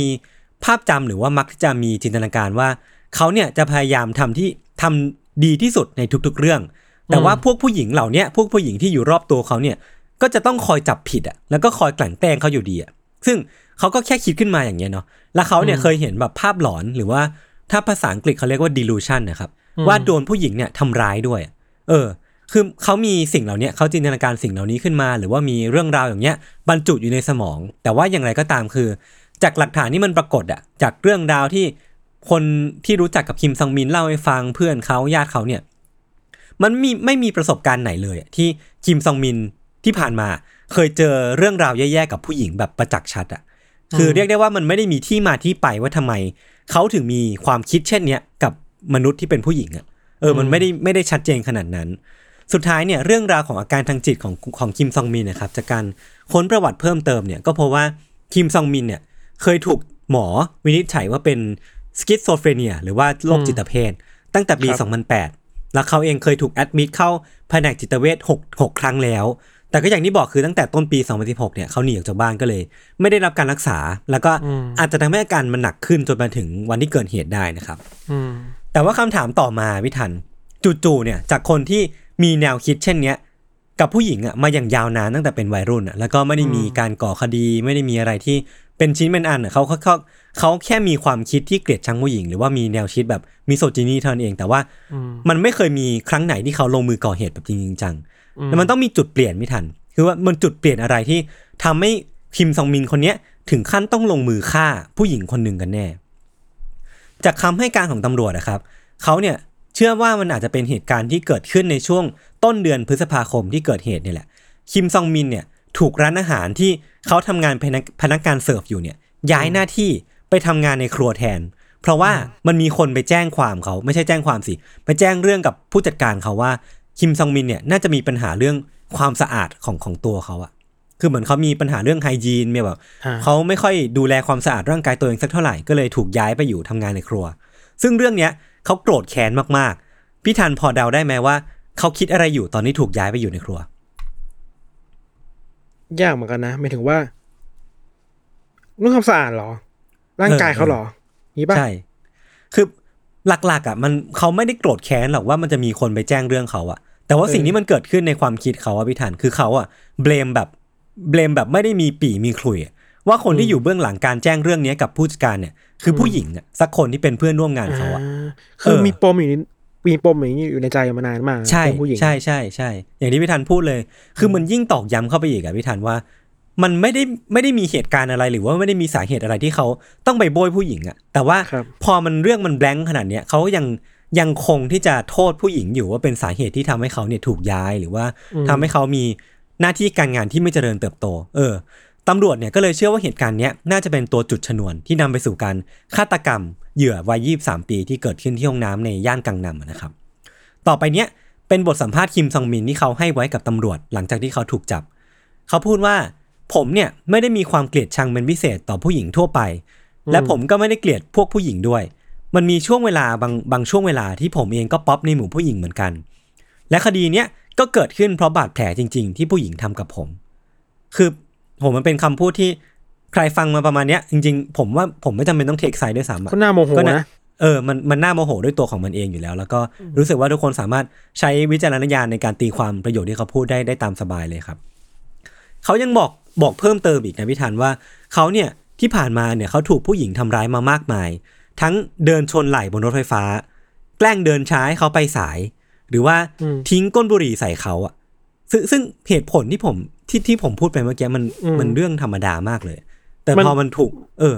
มันมันมันเป็นเรื่องเล็ก ๆ ที่แบบว่าสามารถเกิดจากความเข้าใจผิดได้ ถูกต้องถูกต้องแต่เขาใช่ตีใช่ความไปว่าเอ้ยไม่ใช่ความไม่เข้าใจผิดหรอกมันตั้งใจอะไรเงี้ย ใช่ใช่ใช่คือเขาเองก็บอกว่าเขาเนี่ยทนสิ่งเหล่านี้มานานมาก แล้วก็ไม่สามารถทนได้อีกต่อไป คือคือพอการกลั่นแกล้งเนี่ยมันลามมาถึงในที่ทำงานของเขาเนี่ยเขาก็ยอมรับกับตำรวจนะครับ ว่าเขาคิดจริง ๆ ว่า เขาจะต้องตายแน่ๆในอนาคตอะจากการถูกผู้หญิงทำร้ายเออ และถ้าเขาจะตายนะเขาจะต้องเป็นคนฆ่าก่อน เพื่อที่เขาจะไม่ไม่ต้องเป็นคนที่ถูกทำร้ายจากเรื่องเนี้ยแล้วเขาไม่สามารถทนที่จะทนที่จะเจ็บปวดจากการถูกทำร้ายได้ เขาก็เลยเป็นฝ่ายลงมือฆ่าแทน ซึ่งโอ้โหแม่งมันมันบิดเบี้ยวไปหมดเลยมันเจ็บปวดไปหมดเลยเนาะเออคือจากจากคำบอกเล่าทั้งหมดอะพี่ทัน เจ้าหน้าที่ก็เลยเชื่อว่าคิมซองมินเนี่ยอาจจะตกอยู่ภายใต้ภาพลวง จากอาการทางจิตของเขา ซึ่งคือโรคจิตเภทอะนะครับ ว่าเขาเนี่ยเป็นเหยื่อที่ถูกผู้หญิงทำร้าย ทั้งที่มันไม่ได้มีหลักฐานน่ะไม่ได้มีหลักฐานที่ประจักษ์ชัดอย่างที่ผมได้อย่างที่ผมได้พูดไปก่อนหน้านี้เลย แต่เป็นเพียงเพราะว่าเขาเนี่ยเชื่ออย่างเนี้ยเขาเชื่อว่าผู้หญิงเป็นคนเป็นเพศที่จะทำร้ายเขา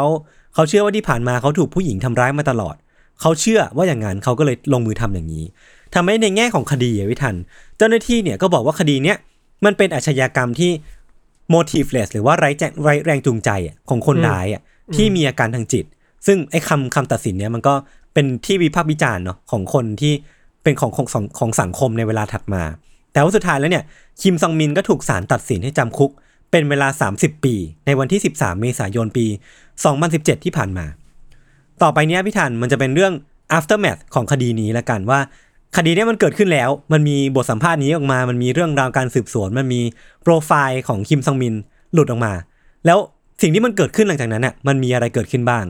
เนื่องจากว่าเหตุการณ์เนี้ยมันเป็นเหตุการณ์ที่มันเกิดขึ้นในยุคนี้ หรือว่ามันเพิ่งเกิดแบบ recently อะ มันก็เลยมีกระแสที่มันเกิดขึ้นทั้งออนไลน์แล้วก็ออฟไลน์เนาะ เริ่มต้นจากในออนไลน์ก่อน หลังจากที่ข่าวเนี่ยมันออกไปทั้งในหน้าทีวี ทั้งในหน้า news หรือว่าพวกสื่อสำนักข่าวออนไลน์เนี่ย มันก็มีผู้หญิงเกาหลีเนี่ยออกมาทวิตถึงคดีนี้เยอะแยะมากมายเลยพี่ทัน ทั้งเรื่องที่คิมซองมินพูด แล้วก็เรื่องที่คดีเนี้ยมันถูกตัดสินว่าเป็นคดีฆาตกรรมที่ไร้แรงจูงใจ คนก็มาตั้งคำถามเยอะมากเลยว่า มันใช่เหรอว่ามันบทสัมภาษณ์หรือว่าคำให้การของคิมซองมินมันก็ชัดเจนไหมว่าว่าเขาอะเขาเกลียดผู้หญิงอะเออแล้วมันควรจะมีมาตรการที่ออกมามากกว่านี้หรือเปล่าอะไรเงี้ยครับ แล้วก็อันนี้ผมจะยกตัวอย่างละกันทวิตเตอร์ของผู้หญิงเกาหลีนะครับในช่วงเวลานั้น มันมีประมาณว่า ถ้าผู้ชายคนหนึงเนี่ยฆ่าใครก็ได้ที่เข้ามาในห้องน้ำแล้วเป็นผู้หญิงเนี่ยฉันเองก็อาจเป็นคนนั้นได้เหมือนกันอะเออคืออืมคือก็เข้าใจได้นะคือมันก็เป็นเรื่องจริงเป็นทวิตจริง ๆ ที่ออกมาจากใจจริงของผู้หญิงในช่วงเวลานั้น หรือว่าโลกเราเนี่ยมักมีข้อห้าม ไม่ให้ผู้หญิงเนี่ยทำอย่างนั้นทำอย่างนี้ไม่ให้ออกจากบ้านตอนกลางคืน ตอนเนี้ยมันมีเพิ่มมาอย่างหนึ่ง คือห้ามไปเข้าห้องน้ำสาธารณะตอนหลังตีหนึ่งอะคือแบบคือเขาก็ทวิตประชดนะเนาะแต่ว่ามันก็เป็นตลกร้ายอะ คือมันก็เป็นสิ่งที่เกิดขึ้นมาจากคดีนี้ ซึ่งมันก็คือเหยื่อในในคดีเนี้ยเธอก็แค่ไปเข้าห้องน้ำอะด้วยตัวคนเดียว ซึ่งมันควรจะปลอดภัยมันเป็นย่านที่คนอยู่เยอะ แต่ว่าสุดท้ายแล้วเธอก็ตกเป็นเหยื่อของฆาตกรคนหนึ่งที่มีความเกลียดชังต่อผู้หญิง แล้วก็มันจริงๆมันมีอีกเยอะมากเลยพิธานที่มันเป็นกระแสทั้งในทวิตเตอร์แล้วก็ในเว็บบอร์ดของเกาหลีเอง มันมีกระแสต่อเนื่องมาจนมาจนกระทั่งมาถึงทวิตของผู้ใช้คนหนึ่งครับที่มีชื่อว่า 0517 AM1 คือคนคนเนี้ยทวิตออกมาว่า พวกเราทุกคนไปวางดอกไม้และติดโพสต์อิทที่สถานีกังนำทางออกสิบกันเถอะ มันถึงเวลาแล้วที่สังคมเนี่ยจะต้องให้คำอธิบายต่อความรุนแรงและการการฆาตกรรมที่เกิดขึ้นกับผู้หญิง ซึ่งทวิตเนี้ยมันถูกรีออกไปมากกว่า 8,000 ครั้งในในเวลาไม่นาน แล้วมันก็ถูกแพร่กระจายแบบถูกแคปอะไปโพสต์ตามโซเชียลมีเดียต่างๆ ตามเว็บบอร์ดต่างๆ แล้วก็เริ่มต้นตั้งแต่บ่ายวันนั้นนะครับที่ทวิตเนี้ยมันออกมา ผนังที่มันล้อมรอบสถานีกังนำอะพี่ทันอืมรวมไปถึงสถานีใต้ดินอื่นด้วย มันก็เต็มไปด้วยดอกไม้อะเป็นดอกเบญจมาศแล้วก็ Post-it อะเป็นพันๆอันน่ะที่ผู้หญิงเหล่าเนี้ยเขามาติดติดซึ่งข้อความในใน Post-it เนี่ยมันก็จะเป็นข้อความประมาณว่า เราจะไม่ลืมเธอนะ ว่าเธอเนี่ยเป็นเหยื่อในคดีนี้อืมและก็เป็นการตั้งคำถามเรื่องของ misogyny เรื่องของความเท่าเทียมทางเพศที่มันเกิดขึ้นในประเทศเกาหลีใต้ในตอนนั้นน่ะ เออ คือหลักๆ เนี่ยมันคือการเกลียดผู้หญิงเนี่ยหรือว่ามิโซจินีเนี่ยพวกเธอเนี่ย ต้องการที่จะทำให้เรื่องเนี้ยมันเป็นหนึ่งในปัญหาสังคมที่รัฐบาลเกาหลีใต้เนี่ยพูดถึงเรื่องนี้อย่างจริงจัง ครับ แน่นอนว่าพวกเธอเนี่ยแค่ออกมาเพื่อ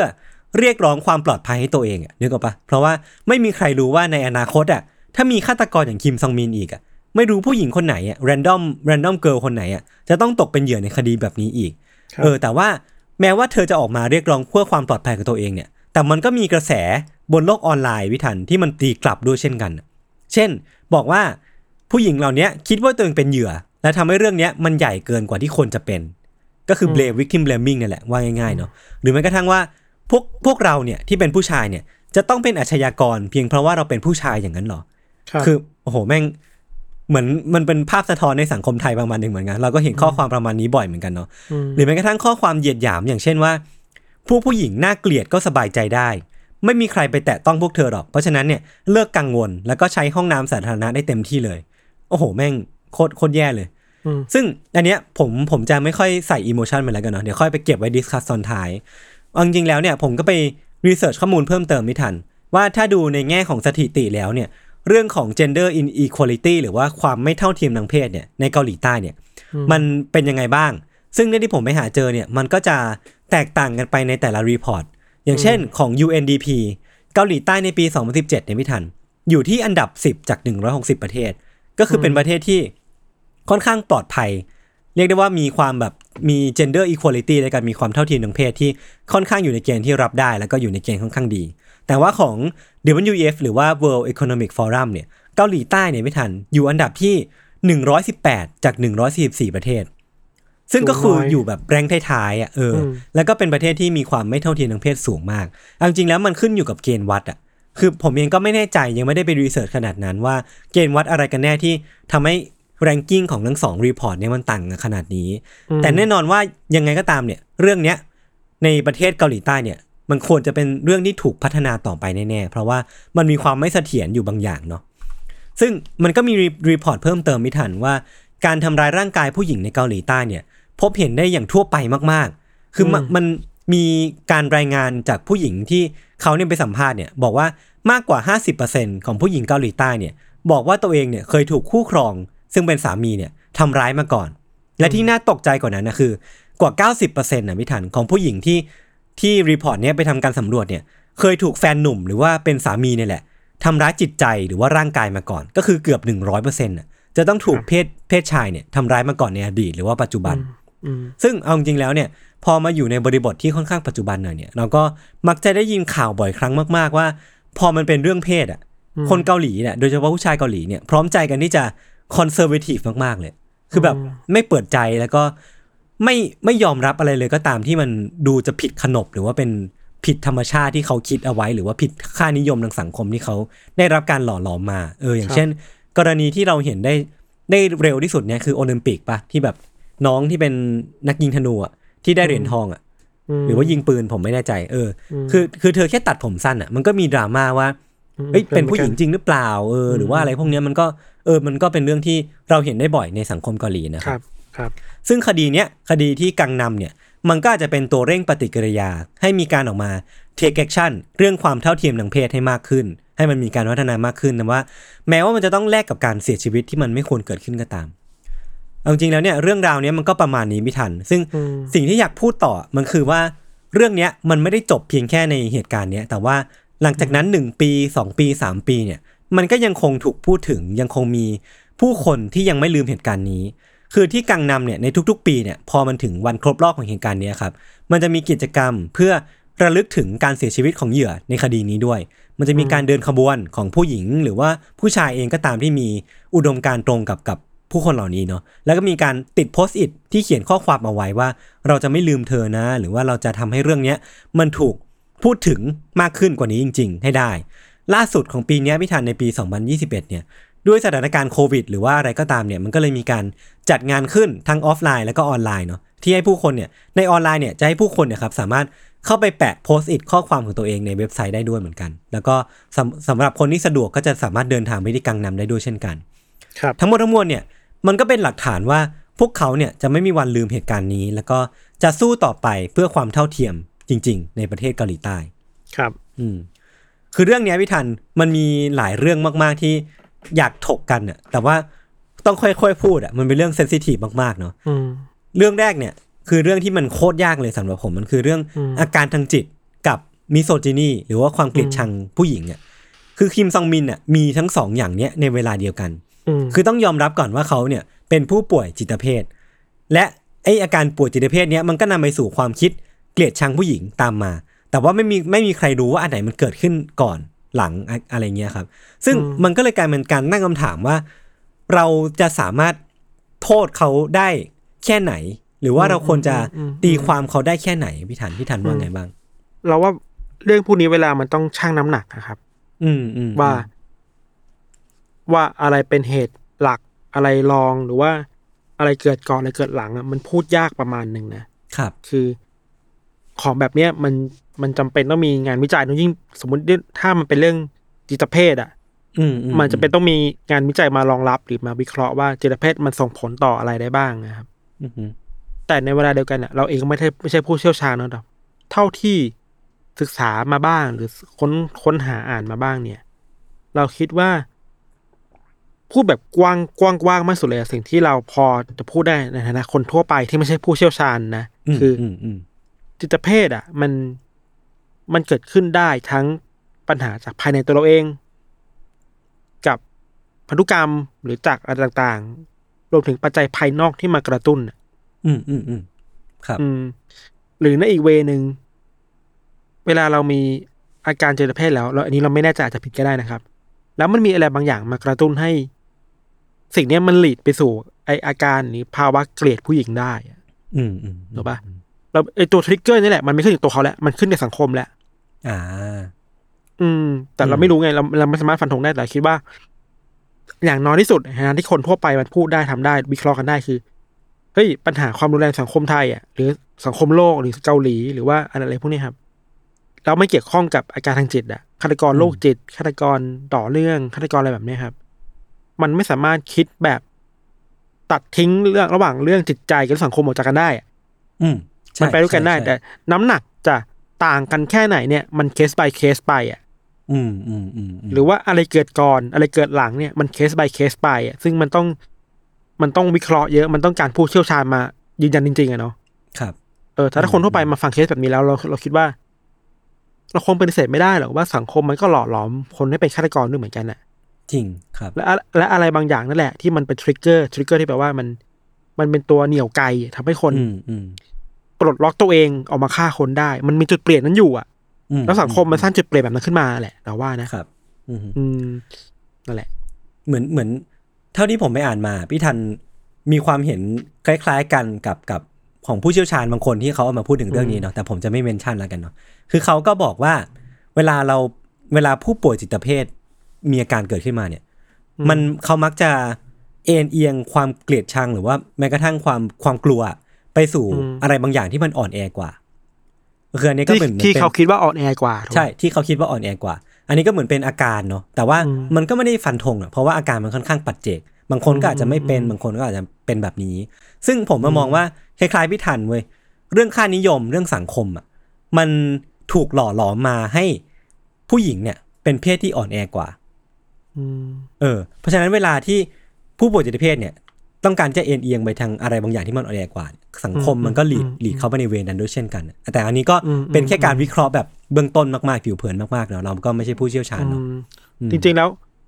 สังคมมันเป็นยังไงไม่รู้นะ แต่แค่ค่านิยมอะไรบางอย่าง มันสร้างภาพลักษณ์ภาพจำว่าผู้หญิงเป็นเพศเพศที่อ่อนแอกว่าผู้ชายอะครับ อืมอืมเพราะฉะนั้นเวลาคนมันติดภาพจำแบบนั้น ติดการปลูกฝังความคิดมาแบบนั้นอะ มันก็ไปทางนั้นได้เนาะก็จริงครับ อืมมเอออ คล้ายๆ กับเคสของเราอะ จริง ๆ เวลาเราบอกว่า วิธีการที่เดนนิสนิลเซนเลือกเหยื่ออืมเขาเขาเลือกจากคนที่เปราะบางกลุ่มอ่อนแออ่อนแอกลุ่มเออกลุ่มที่ไม่มีตัวตนในสังคมหมายถึงไม่ถูกรับรู้ตัวตนในสังคมอะครับแล้วการฆ่ามันก็เลยง่ายขึ้นไงเพราะว่าอืมฆ่าแล้วมันจะไม่ต้องรับผิดชอบเพราะมันไม่มีใครมาถามเขารับผิดชอบอะ อืมอืมเออ มันนี่แหละ สังคมมันสำคัญนะจริงทำให้ฆาตคดีฆาตกรรมมันรุนแรงขึ้นเป็นรุนแรงขึ้นเนี่ย สังคมก็เกี่ยวอะในการเป็นอืมมีปัจจัยและผลักดันให้เขาทำมากขึ้นกว่าเดิมหรือเปล่าอะครับ ครับ ซับซ้อนมากเลย ผมว่าแม่งเป็นเรื่องที่ซับซ้อนมากแล้วก็เนอะไม่ไม่มีผู้ร้ายเพียงคนเดียวแน่นอน คือเราจะไม่สามารถแยกจิตเภทกับอาการมิโซจินีออกจากกันได้เขาเพราะว่ามันเป็นส่วนหนึ่งของการ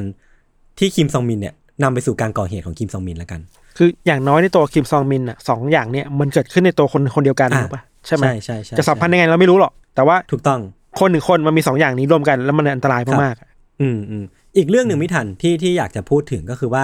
การออกมาเรียกร้องอะความปลอดภัยให้ตัวเองอะของผู้หญิงเหล่าเนี้ยอืมมันเป็นเรื่องผิดไหมวะคือผมอะรู้สึกว่ามันไม่ผิดเว้ยเพราะว่า พวกเธอก็ก็ทำตามที่คือมันไม่ควรจะต้องออกมาเรียกร้องแบบขนาดนี้เพื่อตัวเองด้วยซ้ำเพราะว่ามันควรจะเป็นเรื่องที่ที่รัฐบาลจัดการให้ว่าแบบเออมันมีนโยบายรองรับ หรือว่ามีมาตรการออกมารองรับจากคดีเนี้ยครับเออเพราะเรา เคยชินกับสังคมนี้มันไม่ปลอดไม่ปลอดภัยป่าวะไม่รู้สึกคือ เราอาจจะเคยชินกับไอความไม่ปลอดภัยว่ามันเป็นเสียงปกติไปแล้วอะอือหือเวลามีใครสักคนหนึ่งออกมาเรียกร้องก็เลยคิดว่า เรื่องทำไมก็อยู่กันปกตินี้อะเออเออเออเออแล้วส่วนใหญ่คนที่บอกว่ามันมันปกติ เพราะว่าเขาไม่ได้รับผลกระทบจากสิ่งนี้ไงถูกต้อง เออ มันเลยมองว่า เอ้ย ก็ปล่อยปล่อยไปเถอะ ก็ฉันไม่ได้รับเอฟเฟกต์อะไรอะ ฉันต้องไม่ care อะไรเรื่องพวกนี้ด้วยอย่างเงี้ยครับ อืมอืมอืมมันนั่นแหละ มัน เวลาสสังคมมันทำให้คนมองคำว่าปกติกับไม่ปกติไม่เหมือนกันอะอือหือคนที่ไม่ได้มีปัญหา คนที่ไม่ได้รับเอฟเฟกต์ก็มองว่ามันปกติอะ จะไป care อะไรแต่คุณก็ลืมไปว่าเฮ้ยคนส่วนอีกเยอะมากๆเลยนะที่เขาต้องอยู่กับความกลัวแบบนี้ความไม่ปกติแบบเนี้ยครับ ครับ อือหืออืมคือสำหรับผมอะเรื่องเนี้ย ไม่ว่าสาเหตุมันจะเป็น schizophrenia หรือว่าจะเป็น misogyny อย่างไรก็ตามอะเหยื่อมันมีพวกเดียวอะคือผู้หญิงอะ คือคือไม่ว่าสาเหตุจะเป็นอะไรก็ตามเนาะพวกเธอคือผู้ที่รับผลกระทบอะแล้วมันก็ไม่แปลกแล้วมันก็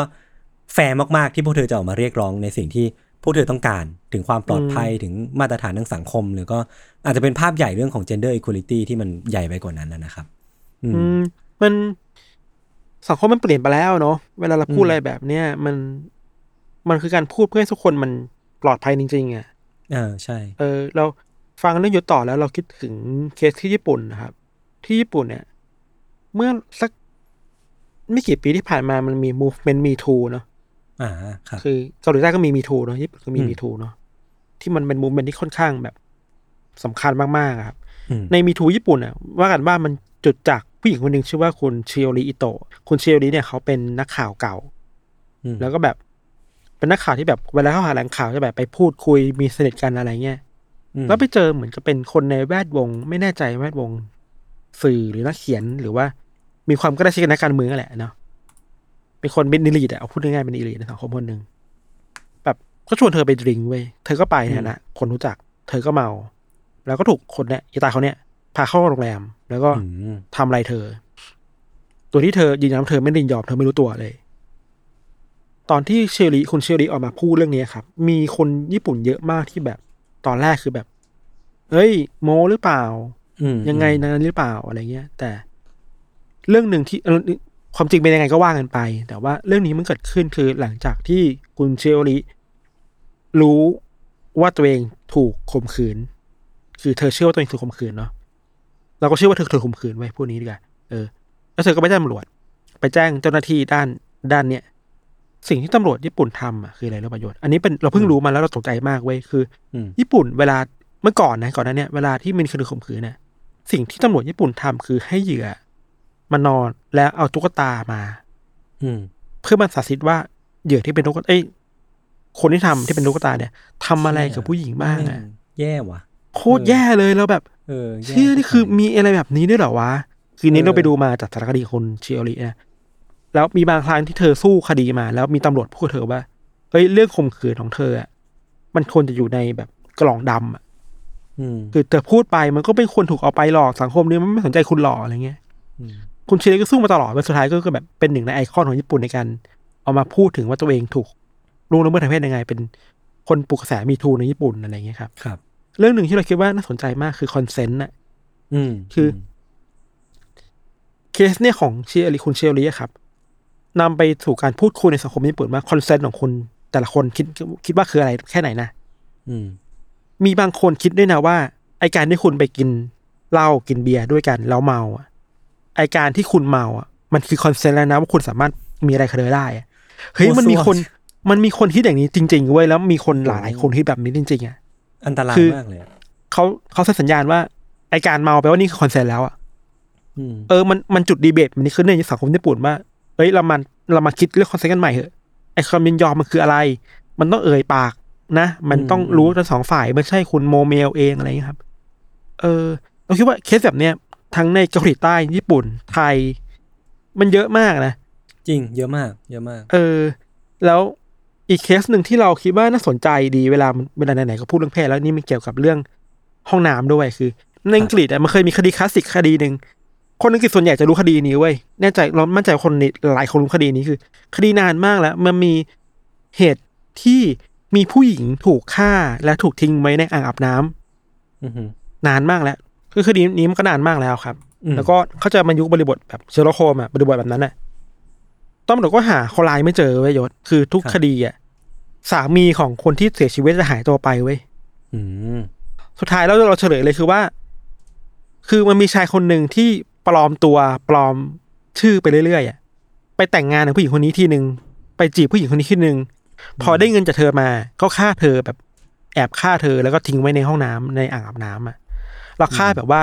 ทำให้คนรู้ว่าเป็นการแบบจมน้ำตายอะอือหือจริง ๆ คือ มันมีนักสืบที่แบบหรือมีแพทย์ที่เก่งๆมากอะไปไปค้นหาวิธีการฆ่าเจอเว้ยคืออเวลาเราอยู่ในอ่างอาบน้ำอะก็จะแบบส่วนใหญ่แล้วอ่างมันจะเล็กกว่าตัวเราอะอืมอืมใช่ใช่ใช่มันไม่มีทางจมน้ำได้ง่ายๆเว้ยเออสิ่งที่ไม่มีใครผู้ชายเออ ยากมาก สิ่งที่ผู้ชายคนนี้ทำคือ คือแบบให้ผู้หญิงอ่างอาบน้ำไปอะอยู่ในแช่อ่างแล้วก็แบบไปจับขาเธออะแล้วจับขาขึ้นอะอือหือเพราะฉะนั้นเมื่อจับขาขึ้นอะ หัวก็จะล่วงลงมาตรงใต้อ่างอะแล้วก็จมน้ำเว้ยอืมคดีเนี้ยมันเป็นคดีที่คนพูดถึงเยอะมันคือ คดีที่ผู้ชายเอาผู้หญิงเป็นตัวผลประโยชน์อะอืมเช่น พอผู้หญิงทำเงินประกันทำนู่นทำนี่มาแล้วอะ พอได้เงินปุ๊บก็จะฆ่าก็เปลี่ยนไปเรื่อยๆเปลี่ยนชื่อไปเรื่อยๆครับอืมอืมอืมเออเนี่ย มันเป็นคดีที่ เฮ้ย คุณคุณใช้ความเป็นผู้ชายตัวเอง ความน่าเชื่อถือตัวเองไปหาผลประโยชน์ผู้หญิงอะไรเงี้ยมันก็มีด้วยเหมือนกันเนาะแล้วมันเกี่ยวกับห้องน้ำด้วยครับไอความปลอดภัยในชีวิตอะเราเลยคิดว่ามันพูดยากไอ้พูดดิมันพูดน่าจะพูดได้แหละว่า คดีฆาตกรรมจำนวนมากอะเรื่องเพศเรื่องอคติทางเพศอะมันเกี่ยวมากๆ การเอาแล้วว่าเปรียบทางเพศอันเนี้ยมันเกี่ยวกันมากนะเอาเพศเป็นข้ออ้างในการฆ่าคนอะไรเงี้ยมันเยอะมากเลยอะอืม น่ากลัว คือไม่คิดว่าจากเรื่องราวห้องน้ำมันจะนำไปสู่ เรื่องราวทางเพศได้ได้อย่างเข้มข้นขนาดนี้เนาะใช่ครับ เอเชียเป็นอย่างนี้เยอะมากเลยนะเออจริงทำไปเล่นไป อืมยิ่งเอเชียแถบๆเนี้ยเอเชียตะวันออกเฉียงใต้เอเชียตะวันออกอะเยอะมากครับแต่ไม่รู้ว่าเอเชียฝั่งอื่นมีบ้างไหมแต่เราเห็นเคสผู้นี้เยอะเนาะเกาหลีใต้ไทยจีนญี่ปุ่นอะไรอืเงี้ยมอืมอืมไม่งั้นมีทูมันคงไม่บูมเนาะทั้งในเกาหลีใต้ทั้งในญี่ปุ่นเนาะเพราะว่ามันมีแบบมีเรื่องราวอย่างนี้เกิดขึ้นจริง ๆ แล้วก็ แค่รอสักอย่างอะเป็นเป็นตัวจุดกระแสให้ออกมาพูดได้ เหมือนมันเพราะว่ามันก็น่าจะเจ็บปวดเหมือนกันนะเวลาออกมาพูดอะไรพวกเนี้ยอย่างเช่นคุณชิโอริเองอะเดือนน่าจะผ่านอะไรมามาเยอะมากเหมือนกันอะใช่ แล้วเคยมีรายการทีวีที่แบบฝั่ง ผู้ชายไปออกทีวีอะออกรายการออนไลน์ทีวีนี่แหละ แล้วก็แบบมีผู้ชายสองสามคนมาคุยกันด้วยกันอะแล้วก็มานั่ง blame เธออะโอ้โหเราฟังแล้วยังโมโหแทนเช่นแบบแย่เฮ้ย อย่างเนี้ยผมมั่นใจว่าเธออะ ยินยอมนะ เธอกูขึ้นมานะ อยู่ที่นั่นเหรอ อยู่ตรงนั้นเหรอ เออ เออซึ่งแบบ โอเคแหละ มันก็ถกเถียงกันได้เยอะเนาะว่าอืม consent คือยังไงครับแต่ว่าเวลาเรื่องมันเกิดขึ้นปัญหาหนึ่งจริง ๆ ที่มันเกิดขึ้นถึง เวลาเรื่องพวกนี้มันเกิดขึ้นน่ะทางเรื่องของยศหรือคุณเชลลีที่ญี่ปุ่นเนี่ยอืมมันมีการโทษเหยื่ออืมอืมมันมีการคิดว่าเรื่องแค่นี้เองทำไมต้องเป็นใส่ใจด้วย ที่ผ่านมาก็ทนทนกันได้นี่ แต่ว่า คุณได้ฟังไหมว่าที่ผ่านมาเขาทนกันเพราะอะไรหรือเขาไม่กล้าพูดเพราะอะไร หรือว่าอืมมันอะไรทำให้คนเรามันรู้สึกกลัวได้ขนาดนี้อะมันไม่ใช่สังคมที่ดีหรอกที่สังคมที่แค่เข้าห้องน้ำสาธารณะก็ไม่กล้าแล้วอะเออ จริงจะอยู่กับสังคมแบบนี้เหรอวะใช่ไหมเออ เออครับ โอเคครับ ก็ประมาณนี้ครับ วันนี้เรื่องนี้พวกผมสองคนเตรียมมาก็ติดตามรายการของทั้งเราทั้งสองคนได้ทุกช่องทางของ s ซ m o n Podcast เช่นเคยนะครับ วันนี้พวกผมสองคนลาไปก่อน สวัสดีครับ สวัสดีครับ